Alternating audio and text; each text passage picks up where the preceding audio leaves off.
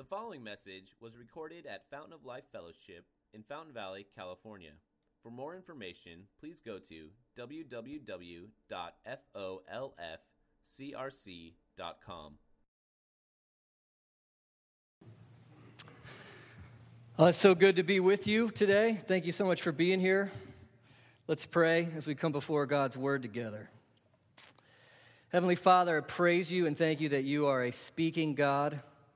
You've given us your Word. What an amazing honor to be able to hear from your Word.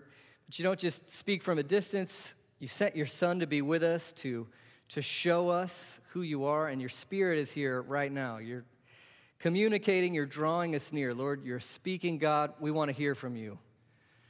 Show us uh, what you have to say to us today and hit our hearts with it. Lord, change us as we interact with you here, meeting with you in your presence. Lord, I pray that you would help me. Please give me the Spirit, help me to teach this passage faithfully and clearly. And I pray you'd help all of us, myself included, to understand what you're saying, to believe it, to trust it, to live it out. We pray this in Jesus' name. Amen. Anyone in here tend to be competitive? Um, you're honestly a nice person until you're in it to win it, right? Anybody in here like that? Uh, it could be a softball game. You're a nice guy till the game started, or gal. Could be a board game. D- doesn't have to be athletic. You will win the Monopoly game, right? And you'll be angry if you don't. Um, it could be a business meeting. That happens. It could just be an argument. You've got to win the argument. Doesn't matter what it's about. The, the point is that you have to win. Anybody in here competitive? you know anybody like that? You know what it's like, right? Your senses get heightened, your adrenaline flows, and you're thinking anything it takes, I'll get it done. Uh, personally, I love competition. I think it's, it's fun, right? It's so much fun. There's the challenge, the struggle, the desire to be your best. Now, sure, right? It can bring out the worst in you.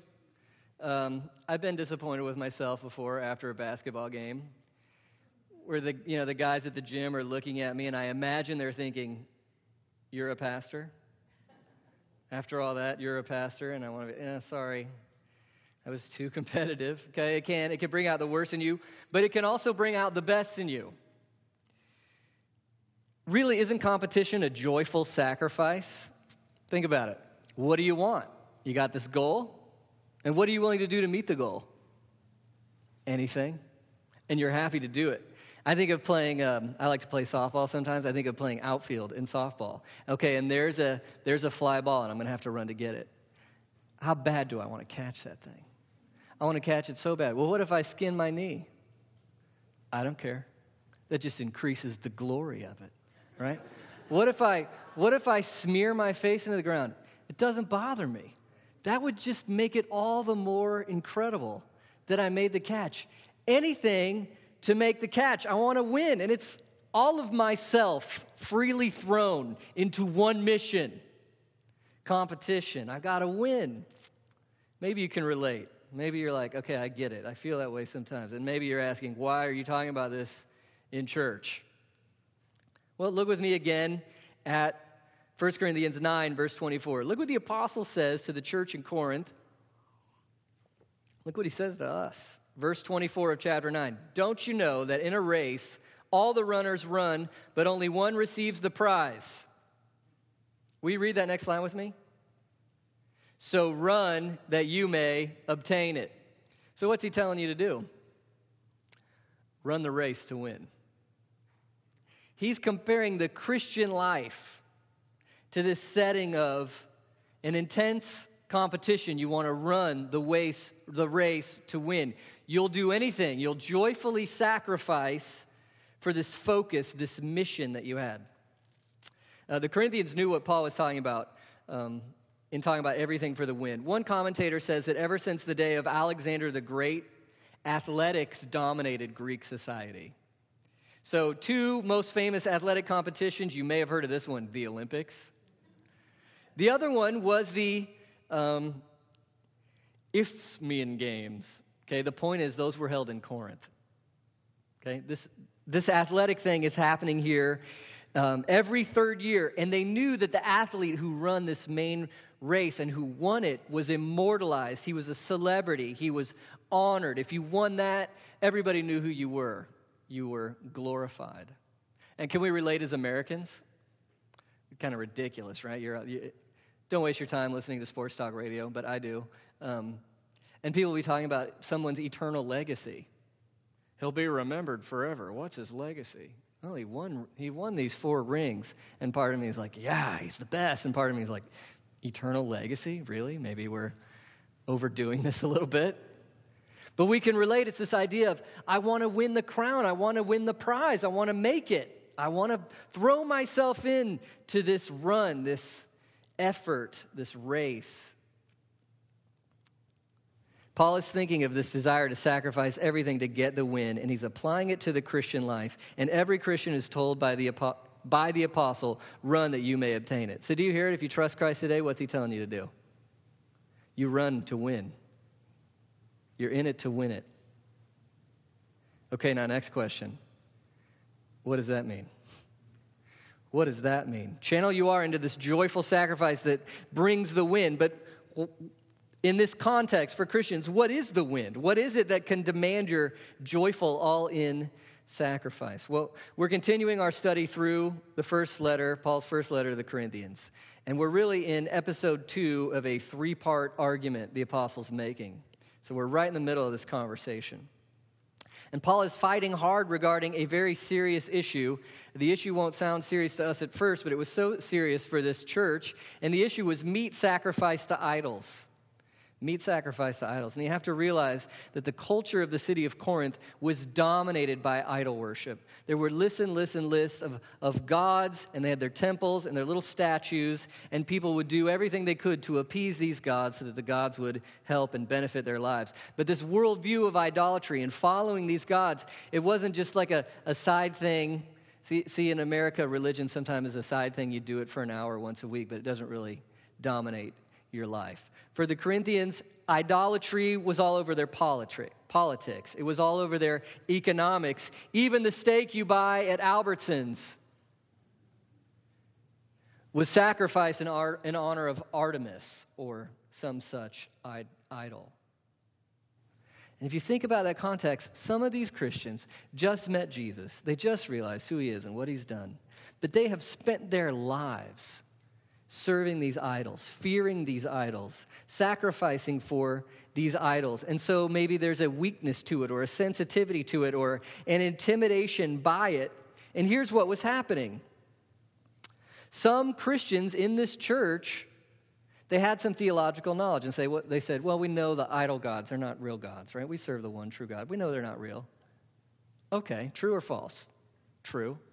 And so then they said, you know what, it's no big deal for us to eat the steak sacrificed to Artemis because we don't care about Artemis. God made the cow. Let's eat it. Praise the Lord. Okay, all right. Are they free to eat the steak in some context? Sure. Can you, can you eat this as a Christian? Sure. The problem is they weren't taking this theology of, oh, we've got to worship this true God and, and actualizing it into their hearts so that they were considering, well, what pleases Him in this situation? What pleases Him regarding these other people in my lives? So, say one of us, we're, we're tempted to we just got saved from worshiping Artemis. And, and that part of our past has a huge influence in our lives. And now we see uh, you over there, you're, you're eating the steak. And, and so what am I thinking?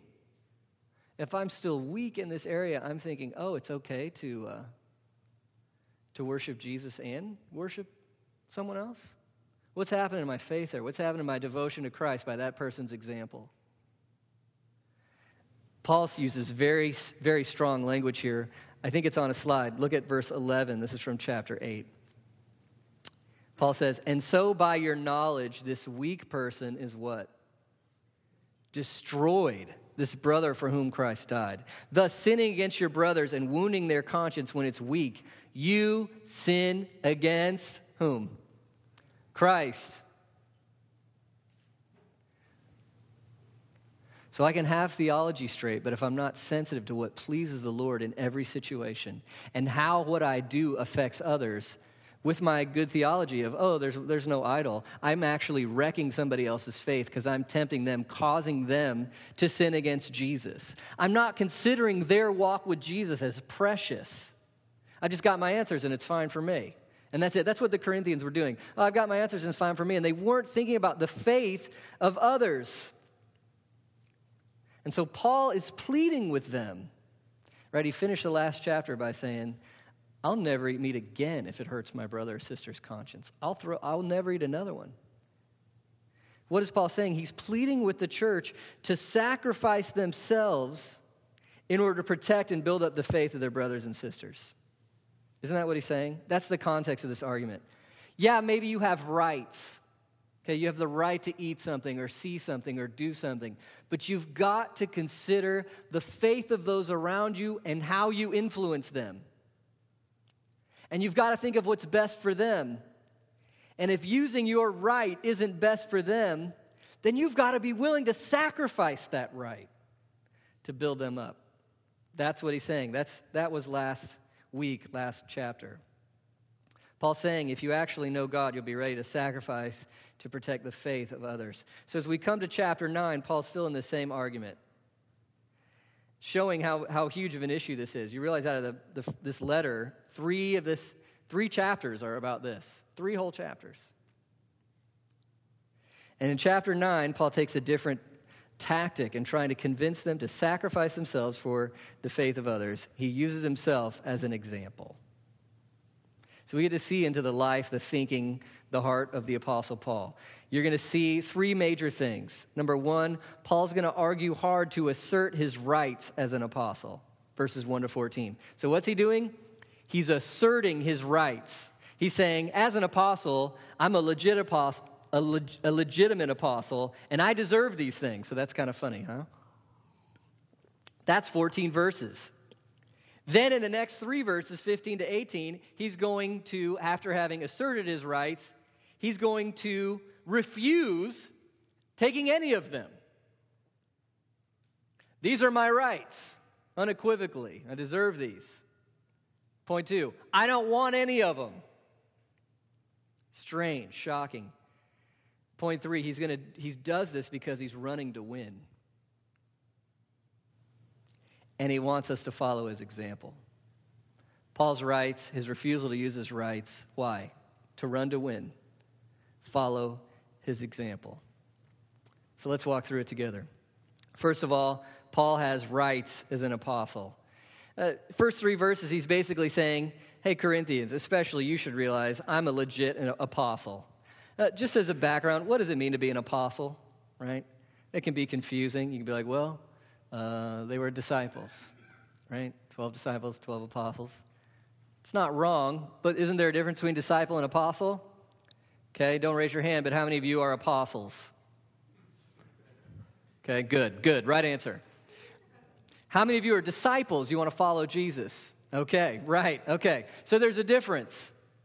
There's a difference. The major difference is the apostles have authority from Jesus to proclaim him. Authority, okay? The reason we're preaching and studying from 1 Corinthians is because it was written by the apostle. Jesus gave Paul authority to preach Jesus and tell us what it means to know Jesus and follow Jesus. That's why we're reading this. That's why I'm not up here just trying to make up my own business. I don't have that authority. I'm not an apostle. My job is to tell you what the apostle wrote. Okay? And so Paul is saying, I'm an apostle. And, and look at some of these elements. Verse 1 Am I not free? Okay? So who does Paul write and say, Oh, do I have your permission to do this? Jesus is his authority. Now, he teams with other people, but he's nobody's yes man, right? He's not out to try to make sure the Corinthians like what he has to say. He's free, he's the authority. Number two, haven't I seen Jesus our Lord? part of being an apostle was to be an eyewitness of Jesus Christ. Paul saw him. Then Paul says, Aren't you my workmanship in the Lord? If I'm not an apostle to others, I'm at least to you. What does he mean there? Well, listen, before, before Paul came to Corinth, how many people were worshiping Jesus that we know of? Okay? Nobody. He came in and preached the gospel, the Son of God, his life, his death, his resurrection. The Corinthians believed it. Paul planted this church. The Corinthians, of all people, should know Paul is their apostle. He's the one who built them up. Paul says, This is my defense. What's he saying? I'm a legit apostle, right? That's what he's saying. And they know this, they agree with this. Number two, look what he says in verse 4. Apostles have rights to enjoy the fruit of the work. Look at verse 4. Don't we have the right to eat or drink? Does Paul have the right to eat the steak and drink the wine or whatever else? Does he have the right? Yeah, he's got the right. Verse 5 Don't we have the right to take along a believing wife? The other apostles have one. James had one. The brothers of Jesus. Peter has one. Does Paul have the right to get married to a believing lady? Sure, he does. Sure, he does, just like the other guys. Look at verse 6. Or is it only Barnabas and I who have no right to refrain from working for a living? So isn't Paul saying, Don't I have the right to get paid for the work I do? Look at his examples. Who serves as a soldier at his own expense? Um, if, if you become a soldier and you're in the military, doesn't the military take care of your basic needs? Or they're supposed to anyway, right? Anybody just want to do that all at your own expense? No way. The soldiers don't do that. Well, isn't Paul a soldier for the Lord? These are all uh, Christian worker images. He's a soldier for the Lord. What about who plants a vineyard without eating of its fruit? Oh, I'm going to work so hard to get these grapes to grow, and I'm not going to eat any or drink any of the wine. Who does that? Nobody does that. Don't you want some of the fruit of your labor? Right? Wasn't the church God's vine? And isn't the Paul tending the church? Doesn't he deserve some to be compensated for his work? Doesn't he have the right to that? Sure, he does. Shepherds, who tends a flock without getting some of the milk, right? Who wants to take care of the sheep and not get any wool uh, for a blanket or, or milk to drink? Shepherds don't do that. Isn't the church God's flock? Isn't Paul a shepherd? Doesn't he have the right to get compensated for his work? Do you hear what he's saying? He's a legit apostle, and he has rights to be compensated for what he does. Isn't that what he's saying? Okay. He keeps pressing his argument. By the way, just as you're reading this, how hard is he working to establish this? It almost seems too hard, doesn't it? Like, let it up already. He's going to keep at it. He's really working hard to say, I'm a legit apostle and I have these rights. And, and there's, there's a reason for that. He keeps going in verse 8 Do I say these things on human authority? Does not the law say the same? So, in other words, he said, I'm a legit apostle. I deserve compensation for my work. And am I just making this up on my own? No. It's in the Bible, right? It's in the Bible. Uh, doesn't the law say the same? He quotes from Deuteronomy 25. It's written in the law of Moses. You shall not muzzle an ox when it treads out the grain. Is it for oxen that God is concerned? Doesn't he speak for our sake? It was written for our sake because the plowman should plow in what? Hope. The thresher thresh in what? Hope of sharing the crop. You work with hope that you'll enjoy the fruit of your labor, that you'll be compensated. The Bible says this, Paul says. You know, the whole context of Deuteronomy 24 and 25 is giving people what they deserve. Paul says God didn't write this to the cows, you know. Uh, this is a principle for us. The idea is that the worker should receive a wage. And then verse 11 if I've sown spiritual things among you, is it too much if we reap material things from you? That's a rhetorical question. What's the answer? If I'm working for you spiritually, shouldn't I be able to make a living off that? And the answer would be, yeah. Yeah. Verse 12, if others share this rightful claim on you, do not we even more? So, in other words, guest pastors, guest speakers would come by and the Corinthians would take care of them. And Paul's like, I'm your apostle. Wouldn't I deserve that even more? And of course, the answer is sure. You're a legit apostle. You deserve compensation. But here's where he throws it in his first picture of running the race. Even though I have these rights, verse 12. This is why Paul sets it up, so he can throw it down. Nevertheless, do you see this? We have not made use of this right. But we, do you see what's next? We endure anything rather than put an obstacle in the way of the gospel. I will suffer anything, Paul says, to make it easy for people to come to Jesus and stay with Jesus. I don't want to make any obstacle. Paul refuses to use many of his rights so as to bring no obstacle to the gospel. But then he keeps plugging on his rights again, verses 13 to 14. Don't you know that those who are employed in the temple get their food from the temple? So now he, he's pressing into more biblical ideas. The people who work at the temple, where do they get their compensation from? The temple. In the same way, verse 14, the Lord commanded that those who proclaim the gospel should get their living by the gospel. So whose idea is it that pastors who preach the gospel in a local church make their living that way? It's God's idea, right? And by the way, just thank you for letting me do this for a job. That's so nice of you. I love it. I'm very thankful. It's amazing I get to do this as a living. So that's the first point. What has Paul done hard? We're, we're trying to follow Paul's argument. What, what is he doing? I have the right to be compensated for the work. Now look at verse 15. We should really be shocked here. Because, uh, by the way, what are you used to? He's an apostle, right? He's an apostle. Shouldn't he wear a really tall hat and have his own television station? You know? And he can do things like, if you'll just send in your love offering. Okay? I was reading articles about this famous pastor who he's convinced his congregation he needs his own private plane. It's for the sake of the gospel. Okay, Fountain of Life.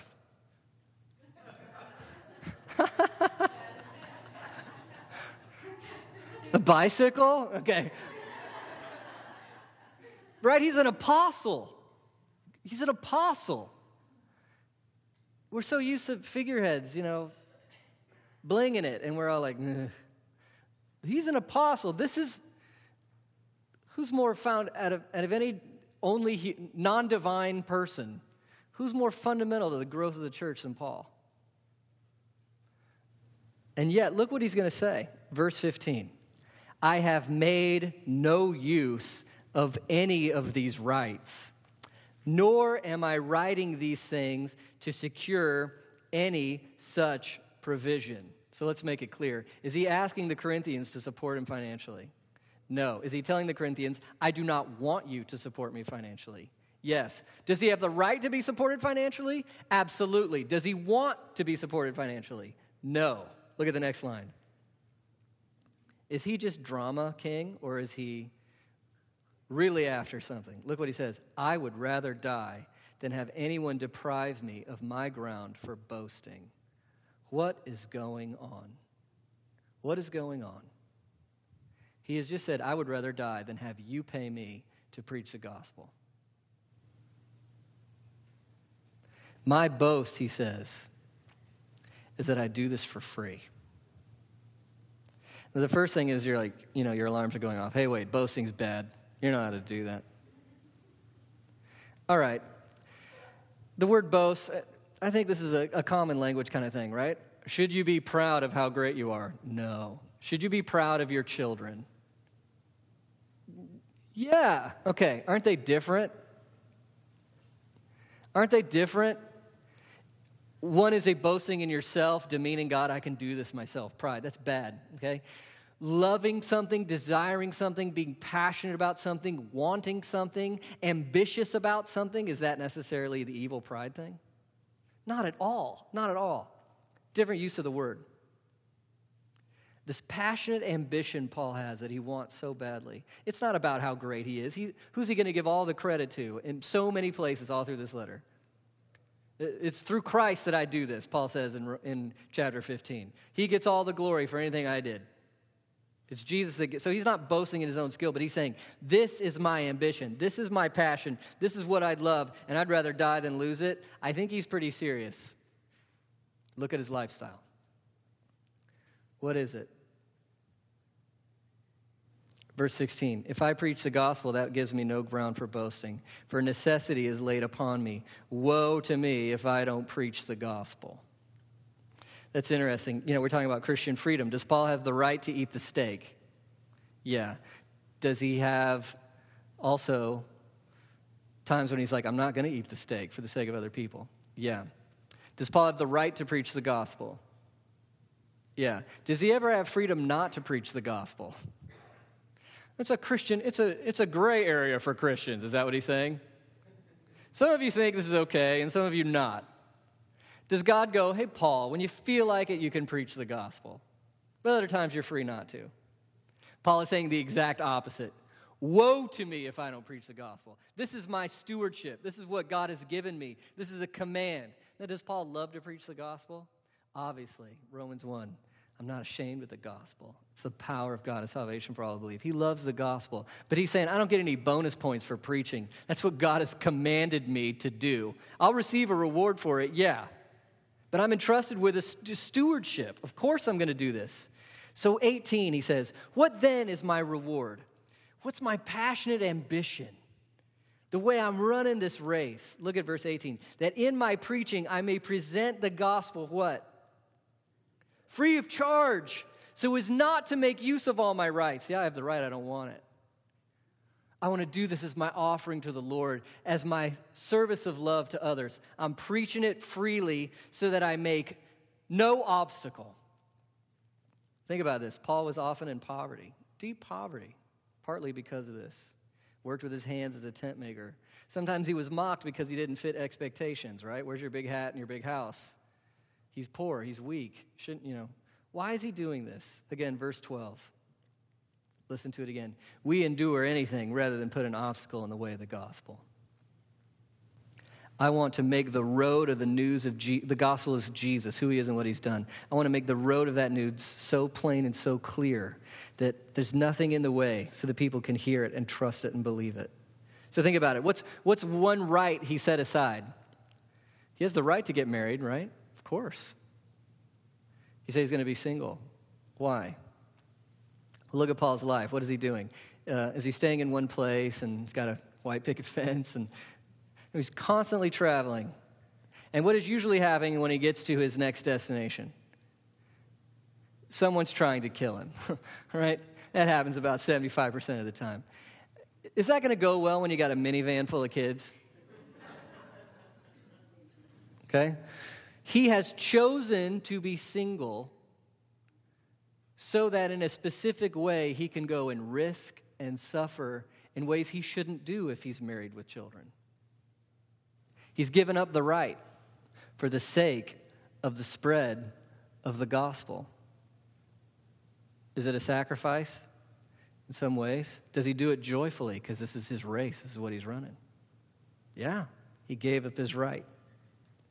And another way he gives up his right is that he does it for free. Now, if, you, if you're familiar with your New Testament, you'll know that Paul does accept support in many situations.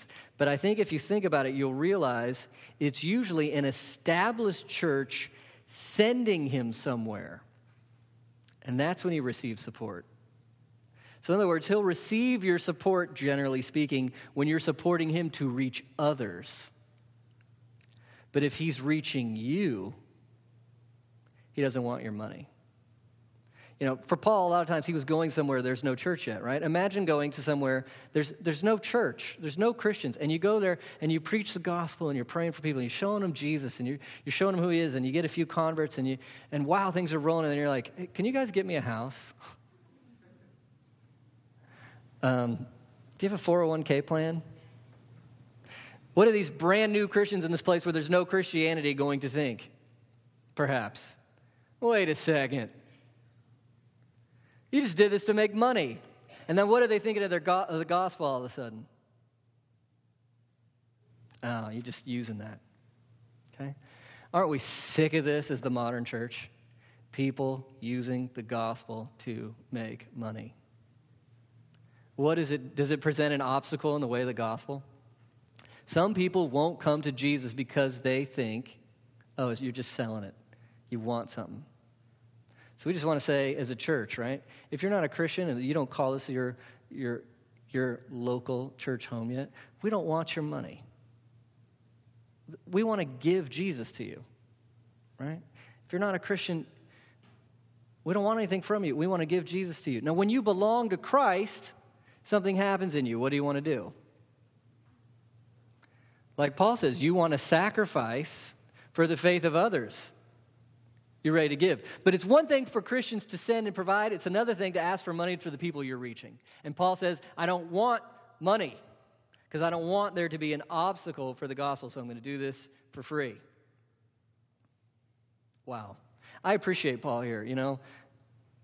you kind of have to trust the apostle, don't you, to live the Christian life?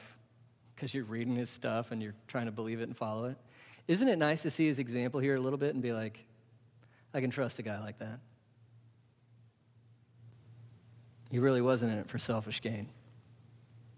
He's legit. He wants to win, and the win is to do anything to win others. Look at verse 19. So Paul's going to sum this up. This is what the race means to him. For though I am free from all, I've made myself a servant to all that I might do what? Win more. So ooh, who owns Paul? Just Jesus. Okay? He's not doing anything to he's not he's not cowering, a quivering mass of fear, trying to please the crowds. What will they think? Eh, they don't own him. He's free. But what has he done with himself, even though he's free? He's made himself a slave. And again, why? To win them. Though free, Paul makes himself a servant to all so that they might be saved. Um, so, trick question who saves, God or Paul? God saves. Come on, right? God saves.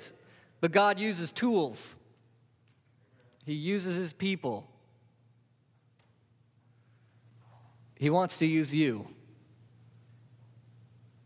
You know, there's a missionary who wanted to go to India to preach the gospel, and he went to his super duper theological council, said, I want to go to India to preach the gospel. And they said, You know what? If God wants to save those people, He can save them. We don't need to send you.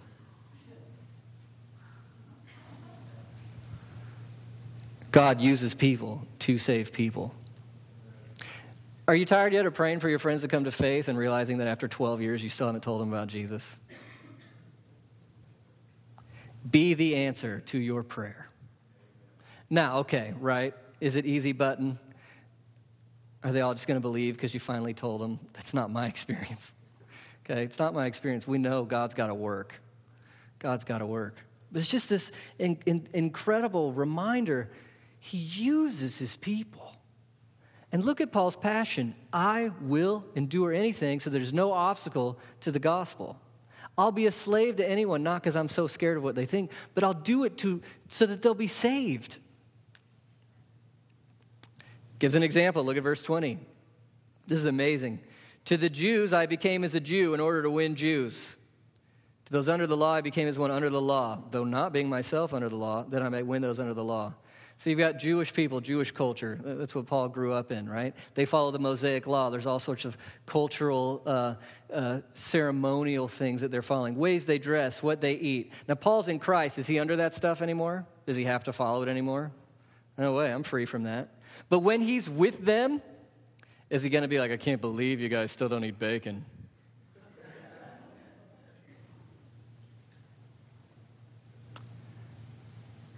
Or is he going to say, I'm, I don't ever need to eat bacon again? That's just that's a silly example. But what's he going to do? He's not under their law. But what's he going to do when he's with them? He is going to be like them in every way that he can. Why? Because he's afraid of what they think? Nope. Because he wants to win them to Christ. Plug this in, church. What does this mean for us? What does this mean for you? What does it mean? Then he says, verse 21, to those outside the law, Gentiles, I became as one outside the law, not being outside the law of God, but under the law of Christ, that I might win those outside the law. Okay, now he's not with Jews anymore, he's with Gentiles. What's he going to do? Remember, Paul was born Jewish. This is his home culture. This is what he knows, this is what he loves. What is he willing to do with his home culture when he's with others? Set it aside. He'll be like them, he'll be with them. All of a sudden, he's eating lots of bacon. Praise the Lord. but here's the thing with being with Gentiles, he's still under a law. Okay? He'll eat bacon, but is he going to go to the idol worship ceremony and praise Artemis? No, he's under the law of Christ. He's not going to sin. He's not going to, he's not going to rebel against his Lord that he loves. He's going to be as much as he can in with and like these people. Why? Because he's afraid of them? No. Because he wants to save them, to bring them to Christ. This is so hard for us, isn't it? Church, don't we tend to either be hiding from the world or like Jesus' secret agents looking just like the world? Are you a Christian? Yes. Yes. Jesus doesn't need any more secret agents. Right? But it's hard to do, isn't it? It's hard to do. It's easy to be like, let's just be with the faithful. Let's be holy. And leave the unbelieving world out there. And look, look, we're following the rules and we can feel good about ourselves. Look, I'm look how holy we are. Okay? It's not what we're told to do. It's not what Paul's doing. Or the other side, we're like, I'm going to be like Jesus and go to the parties. And I'm going to be like Jesus. And I'm on my fifth drink and I am, whoa. Where did Jesus go? Now, we, we jest, but it's hard, isn't it? In the world, of the world, in the world, but not of the world. It's so hard. But that's what we're called to do. Keep this line. This line gives that wise guidance. Though free from all, I am free from all. You're going to have to remind yourself of this. I do not need to please the crowd. I'm free. I can be hated if I need to be. I follow Christ. Though free from all, I make myself a slave to all. I will meet them where they are. I will meet them where they are. Why? So I can win them to the gospel. So I can win them to the gospel. And then this is hitting home for the Corinthians, right? Verse 22. To the weak I became weak. The weak are the people who shouldn't be eating the steak and shouldn't see other Christians eating the steak because they're intimidated. They're drawn to go back to idol worship. And Paul says, To the weak, when I'm, I will be with the weak. So this is inside the church walls now. And if there are brothers or sisters who struggle with certain things, God forbid that you would ever influence them more into that and away from Christ. You'll be like them, you'll be with them. For their faith, I become all things to all people, that by all means I might save some. Verse 23 I'll do it for the sake of the gospel, that I may share with them in its blessings. It's so beautiful. I do it for the sake of the gospel. You know, we've talked about this before. C.S. Lewis talks about this the idea of praise. Um, you see something beautiful, what do you want to do when you see it? Oh, it's beautiful. You got to post about it, right? Because even though it's fun to see it all by yourself, what makes it even better? Share it. Okay? I love Jesus. Don't you get joy from knowing Jesus and being with Jesus? I love Jesus. But you know what? You know what I love even more? You guys don't get to see what I get to see sometimes. I love to praise Jesus and see you praising Jesus. I love that. It makes me so happy. I'm sharing it with you. And we're together, we're going, oh, Jesus is awesome. Paul says, I want to share that praise of Jesus with more. I want to share with them in its blessings. What a motivation. All right, I asked you a long time ago what's the race? What's the passion? What's the ambition? It's the softball you've got to catch. You don't care if you scrape your knee. For Paul is, it's this the ultimate win is to be won by Jesus and do anything so that he might use you to win others. You'll give up your rights to win others. You'll do anything. Rights aren't, your rights aren't the first anymore. Their salvation is. What do we in America care about? Our rights. Now, should we fight for the rights of others and justice? Yes, that is a totally different conversation. But what about your rights? Will you give them up for the sake of others? That's the race. That's the race. Look at verse 24. Don't you know that in a race all the runners run, but only the one only one receives the prize. Run that you may obtain it. Every athlete exercises self control in all things. They do it to receive a perishable wreath, but we an imperishable. So I don't run aimlessly. I don't box as one beating the air. I discipline my body, keep it under control, lest after preaching to others I be disqualified. Uh, there may be three other people in the room who know this, but Ronda Rousey won her fight last night in 34 seconds. Can I get two other people who knew this? All right. Yeah, oh, yeah, like 10. Okay. She did not do that eating donuts and surfing the internet. Run the race to win. What does that mean for your Christian life? Paul says, I discipline my body because I don't want to be disqualified. So if I'm living a sloppy life, does that present an obstacle to the gospel sometimes? You bet. I'm going to discipline myself. Why? Because it saves me and Jesus will love me then? No. He already loves you by grace through faith. That's how you're saved. So you can win others. I'll discipline myself. You might have to discipline your mind. I got to understand what I'm talking about. I've got to learn the Word of God. I've got to know how to communicate. But I'm going to exercise self control. I don't box as one beating the air. Look, no matter who you are or how old you are or what your physical condition is, when you're a Christian, you're a spiritual boxer. Isn't that kind of cool? Okay? And you're not just shadow boxing, you want to hit, right? You're fighting the kingdom of darkness. You want to you want to pound them in the nose with the word of God, with your prayer life, with how you live. You want to win people for Christ. And so you're, you're willing to train and exercise so you can be at this fight, so you can run the race, so you can win. Paul says, come on, every athlete exercises self control. They're doing, they're doing it to win a perishable wreath. You know, on ESPN, if you go on ESPN.com, you'll see Ronda Rousey. She won. Yay, okay?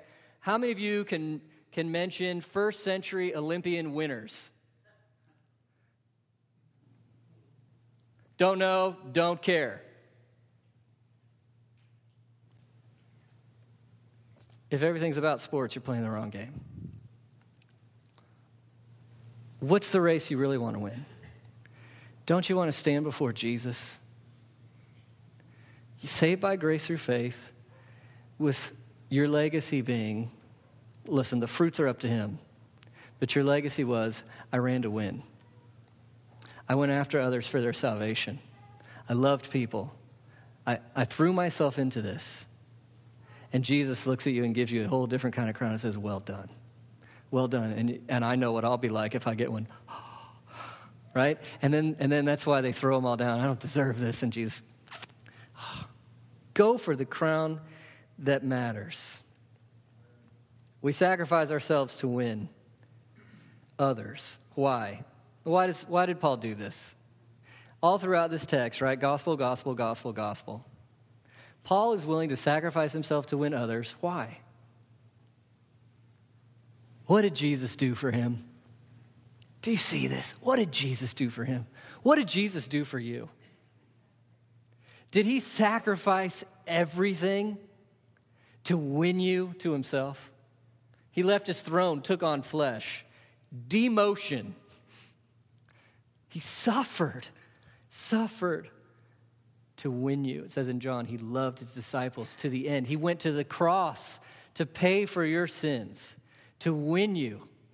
He rose from the dead to win you. He reigns now for your benefit, to win you. He will come back to win you, and He's ours. All that is ours, not by how hard we work to win others, but just as a gift, by grace through faith, right? Undeserved love. We trusted Him.